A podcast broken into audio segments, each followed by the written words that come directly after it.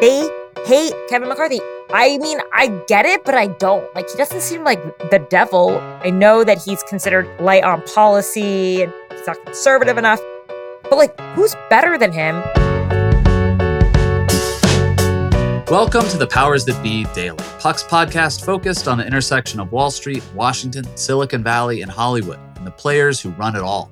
I'm Peter Hamby.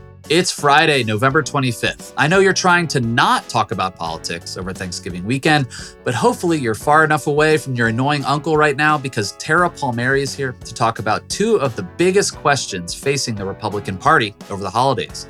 First, will Kevin McCarthy actually become Speaker of the House? And second, was Donald Trump's super early presidential announcement a dud, or will it actually help him in the long run? Tara and I dig into the Washington gossip. We'll hear about all that and more in today's episode of Powers That Be.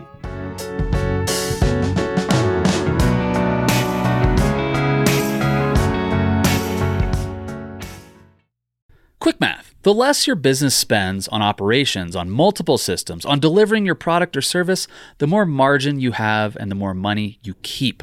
But with higher expenses on materials, employees, distribution, and borrowing, everything costs more. So to reduce costs and headaches, smart businesses are graduating to NetSuite by Oracle. NetSuite is the number one cloud financial system, bringing accounting, financial management, inventory, HR into one platform and one source of truth. With NetSuite, you reduce IT costs because NetSuite lives in the cloud with no hardware required, accessed from anywhere. You cut the cost of maintaining multiple systems because you've got one unified business management suite. You improve efficiency by bringing all your major business processes into one platform, slashing manual tasks and errors. Over 37,000 companies have already made the move. So do the math. See how you profit with NetSuite. By popular demand, NetSuite has extended its one of a kind flexible financing program for a few more weeks. Head to netsuite.com slash powers that be, netsuite.com slash powers that be. That's netsuite.com slash powers that be. Happy Friday, everybody. I hope everyone got a lot of tryptophan sleep last night. Thank you for spending your Friday with Tara Palmeri and I to talk about Republican politics. Tara, how are you? Happy Thanksgiving. Happy Thanksgiving. Happy Black Friday, really. I know you're shopping like a psychopath right now, Peter. I do like to shop. I do like to shop. Hey, Tara, you know, there are two big stories I want to talk to you about in the GOP. One is uh, the nascent Trump re re-election campaign. The other is Kevin McCarthy, who, you know, Republicans have reclaimed the House. It's official after, uh, you know, a weeks worth of vote counting.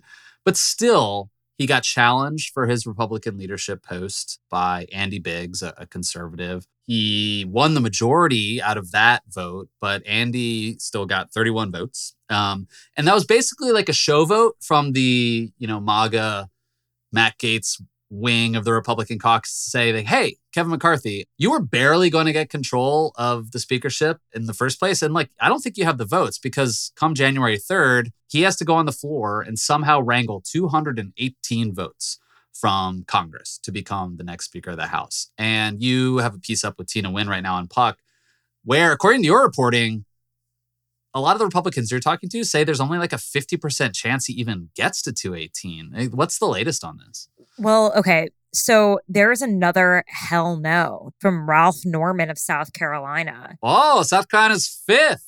Ralph. He told Politico that. I can't believe you know that district. That's amazing. I mean, I was I, I used to work and report in South Carolina, so I can tell you a lot about the fifth district. Um, but go on. That's a You're separate such a political nerd. It gives you so much credit right now. But yes, he joins four others two being Andy Biggs and Matt Gaetz, who are also hell knows. Matt Rosendale and Bob Good are like, mm, no, definitely not, but like could possibly be maybe persuaded elsewhere. But, you know, you said there were 31 votes against McCarthy. There are also five write ins for other people. So he really has like 37. And how many of those silent no's are really hell no's? We don't really know that. I think every day will tell. Here's the problem we still don't know the number of House seats, but if McCarthy ends up getting 222, if Republicans have 222 seats, he can lose those four. But if he gets anything less than that, he has to peel off one of them it's not an easy feat. And like, I just can't imagine these guys going back on their words. Again, right now he's got three hell no's. I don't know. I'm not very good at math, but I'm pretty sure it doesn't really help you. He could get someone like Jared Golden from Maine. Maybe he's a Democrat to abstain. That would be a stretch. You know, like, yeah, I'm seeing your face right now and you're looking at me like I'm high. so I don't know. Everyone I talk to is like, he's going to go for broke. Don't expect this to be a Boehner thing where he decides not to go to the floor for the vote because he knows he's going to lose.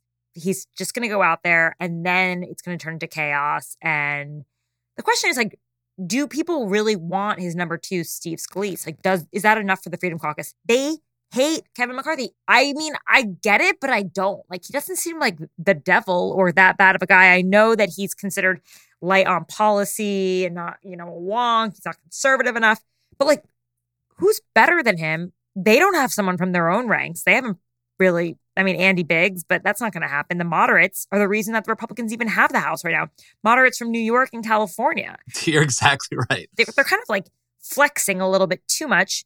I could see a moderate rebellion. I'm just curious what you think will happen. Next. I think you are correct. Yes, the New York delegation, those are moderates. Those are frankly people that if I was Joe Biden or Ron Klain, I'd make some phone calls to for the next couple years. But they only have the majority because those are the Republicans, the moderates, quote unquote, who def- who defied the sort of Democratic wins everywhere else in, in races that were supposed to go to the GOP.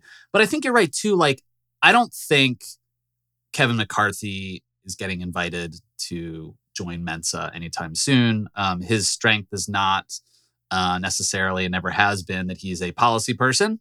His uh, strength has never really been like he's you know deep in the rules of Washington in the way that like Mitch McConnell or Nancy Pelosi are. His strength is that he will tell anybody and everybody what they want to hear as long as they like him. And that has been his way to climb the ladder of politics going back to like high school for this guy. And so, you know, if you are Andy Biggs or Matt Gaetz or Ralph Norman, I don't see who the better option is because McCarthy gave oversight to James Comer and letting Jim Jordan keep judiciary where they're going to run the Hunter Biden investigations. It's interesting, like Marjorie Taylor Greene, for example, has come out in support of Kevin McCarthy. You know, for some reason, you know, he's keeping her close because he realizes that the MAGA right in his caucus is like an important power center. And so all of that is to say, Kevin McCarthy will probably give Andy Biggs and Matt Gaetz and whoever like whatever they want. Not that they can he can just like you know arbitrarily remove someone as ranking member from a committee, but I feel like he can make them promises and things. I don't know. I just it feels like he can get there, but like I don't trust McCarthy as a wily strategist in the way that I would Pelosi or Paul Ryan when they didn't have 218 when they came to the floor in their new Congresses when they took over. But they got there and it was sort of like the people who were against them at certain points were abstaining for a variety of ideological reasons. But I, you know, he was able to bring people in, and like it just kind of feels like McCarthy shoots from the hip and just tries to win a news cycle every week and like flunks up. Uh, and so like I don't totally trust that he's going to get there. I don't know how that's going to work. And then one other thing too that just this is just one of my friends texted me the other day. He was like, "There's very often, you know, in each Congress like members who are just like sick who like something happens to them and they're like not there, you know? And so like yeah. there's never actually like a total majority uh necessarily. And so he only sent that not to say McCarthy won't be speaker, but just to show that at any given moment getting to 218 is going to be really hard on any vote for the next 2 years. Like there's just so many variables. So Tara, like is there anyone in your mind who could step up and be the number two. It doesn't seem like Andy Biggs is going to be the guy. I mean, Scalise is the most obvious, Steve Scalise. So if McCarthy doesn't get it, then people move to Scalise. Is that's what that's what you're thinking? Yeah, I think automatically. I mean, I've heard moderate talk of like maybe getting some Dems. This isn't from moderates, actually. I'm hearing it more from fearful conservatives who are like, we could end up handing this to the moderates and they could somehow put forward their own candidate. This is a total like House of Cards kind of situation in which they get Democrats to vote for a Republican. Probably won't happen, but like you never know. Like maybe McCarthy ends up doing deals where he's got to cross over the line and he's like asking Josh Gottheimer to vote for him or something like that. You know what I mean? Like Josh Gottheimer is a Democrat from New Jersey, but like he's also part of the bipartisan House problem solvers caucus. Like you never know. Things could happen. there could be calls made. He tried to already get Henry Cuellar, who's from Texas, to switch parties. So he said no. So who knows what kind of machinations he's working up. Is there a world where, speaking of House of Cards scenarios, where Scalise or even Elise Stefanik at some point over the next five weeks realizes I might have a lane here if I knife McCarthy in the back and start making some phone calls secretly and lining up votes. Is that possible? Oh, thousand percent. I could see that more being a Scalise scenario over uh Stefanik, mainly because I think the conservatives would balk at Elise Stefanik. I could be wrong, but that's my gut. And she did endorse Trump recently, who's like very unpopular among the caucus right now. Yeah, she's been sticking up for him a lot lately, even as he's his star has been sinking. Yeah. So I don't know. I, I think if anyone, Scalise is the most poised. Again, I don't think the Freedom Caucus loves him either, but it could just be like an anybody but Kevin thing, kind of like when Paul Ryan was plucked. It was the same thing. It was just anyone but Kevin. Poor guy, right? I mean, so so it would just be It's all he's ever wanted. I know, but it would just be fate if like the last time he came this close to being speaker, he got on Fox and said some cocky thing about the Benghazi investigation being designed to tarnish Hillary Clinton before her presidential run, which completely undermined the legitimacy of the Benghazi investigation. And so he didn't become speaker. And then again, it would just be fate if like this guy kisses so much ass he like aligns himself to Donald Trump in every possible way and then like gets so close and doesn't make it. I mean, that would be like the wet dream of like every never Trumper, like if that happened, because they fucking hate that guy. Tara, I'm gonna take a quick break and then I do want to talk to you about uh, Donald Trump, who is now officially, once again, a presidential candidate.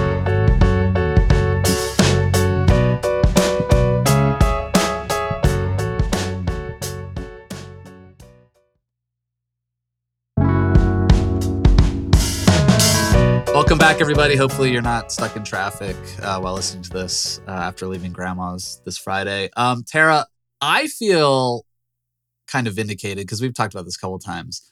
I was saying for weeks, like Trump announcing early feels really stupid. I see why he's doing it because he sees DeSantis rising and can't stand anyone else getting attention. He feels like maybe he can inoculate himself against indictments coming down from all of these people investigating him. But politically, like doing it right before the holidays, you might just run out of gas by the time you get to Iowa. Like people are just, I know Trump has like a very loyal, dedicated base within the Republican Party. The bottom line is like, it just feels like a week later, like, yes, you and I are talking about it, insiders talking about it. Like, I don't think anyone fucking cares that he announced. What do you think? Yeah, I totally agree. And he's the kind of guy who could pack a stadium with people and like turn his announcement into like a huge spectacle. And yet he did it in a 200 person ballroom, which is like something that, frankly, a candidate maybe like Pence would have to do. You know what I mean? And yet he kind of like went into this really boring, subdued, low energy speech. And he could have like actually gone out there with a bang. And yeah, and since then, it's sort of felt like a fizzle. The stories are going to change and they're going to start to be about like the money he's raising so obviously, like first quarter, he'll transfer money from his leadership PAC over to MAGA Inc. And so his numbers won't be terrible, right? Maybe second quarter, they're not so bad. But by the third quarter, when a lot of these other candidates are in the game, they might not be that great. And the story might be about, you know, how Trump is unable to raise money. And that'll be around June when there are actually other candidates in the game. I agree. Like, why announce so early? It's setting the expectations so high. He always does that. Okay, I will say one thing for the Biden administration: they set the expectations very low, and and in a way, it's helped them. Right? Trump always sets the expectations so high, and I don't know how he's going to be able to match them this time. But here's the thing: he was so eager to announce. He just really wanted to do it, and then he was in a corner because he felt like if he didn't announce then he would be seen as weak or as an admission that he had somehow had something to do with the lackluster outcome of the midterm elections for the Republicans. So it's like he was kind of forced to it, but I don't know. Maybe they couldn't have pulled off the rally. We talked about this on the podcast last week. Like a lot of his advisors, formal, informal, whatever, are out there saying like Trump's speech, his announcement, like if he can stay this disciplined and low key, he's absolutely like the guy. And like it felt like that announcement speech was designed to be kind of low key and like not a huge rally and not erratic and just like spraying criticism everywhere. But that's not who Trump is. I mean, that's like, it reminds me of when Paul Manafort took over as his campaign manager and he was supposed to like rein Trump in, make it more professional. And that just wasn't who Trump is and it wasn't his natural appeal. Oh, so are you saying let Trump be Trump? no, I'm not saying it. I'm just saying like Trump has only succeeded when he's been Trump. Uh, so like trying to change him now, I'm skeptical of that. But it did seem like his announcement was designed to be more like that. yeah, you're not winning back those independents and 20% of the Republican base because Trump seems semi normal, Yeah. like low energy, kind of rambly. He didn't even seem normal. He was low energy. If you're going to be the contrast to low energy Jeb, you know, then be that person. I mean, my favorite was Matt Matt Schlapp, who is like num- number one Donald Trump remora, like riding that guy wherever. It- he like said his speech was boring, and that was a good thing. And it was like that doesn't seem like a winning strategy just to try to change the guy. If he can obviously maintain that for two years, maybe he can win back some independents, some independent men, maybe. But like it's just no, because Ron DeSantis will get on that stage and like take back those people who are fired up. The whole thing about Trump is that he has people behind him who are fired up. If you want to like pour water on them and pour water on him, he's the fuel to the ignition. You know what I'm saying? I do think you're right, though. This will allows him to raise gobs of money. You know, Trump was sort of flying by the seat of his pants in both campaigns. His reelection campaign made a lot of really smart investments in digital and just sort of like content creation all over the place. Like they were more professionalized, but it, they didn't feel like they built like the most serious like field organization. And like if if he is to have a serious Republican primary fight, the advantage early on will be raising a lot of money, spending it, and building an organization in Iowa, New Hampshire, South Carolina, Nevada, wherever else you need to do, Super Tuesday.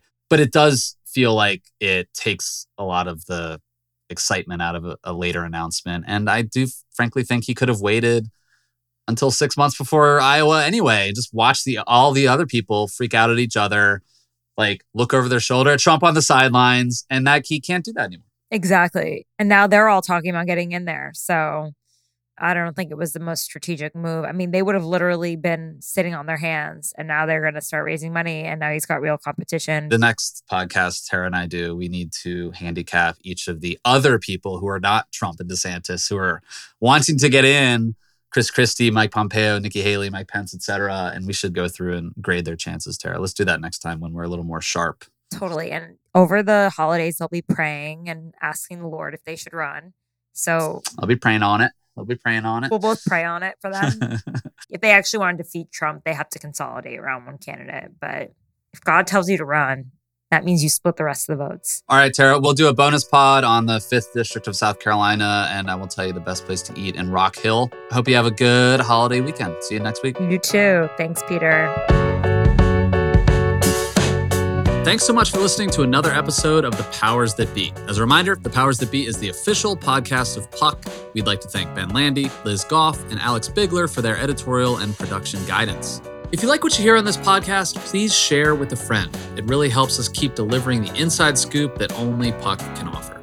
You can visit us at puck.news and on Twitter at pucknews. I'm Peter Hamby. See you next week. This has been a presentation of Cadence 13 Studios. Please listen, rate, review, and follow all episodes wherever you get your podcasts. The Powers That Be Daily is executive produced by John Kelly, co founder of Puck, and Chris Corcoran, chief content officer and founding partner of Cadence 13.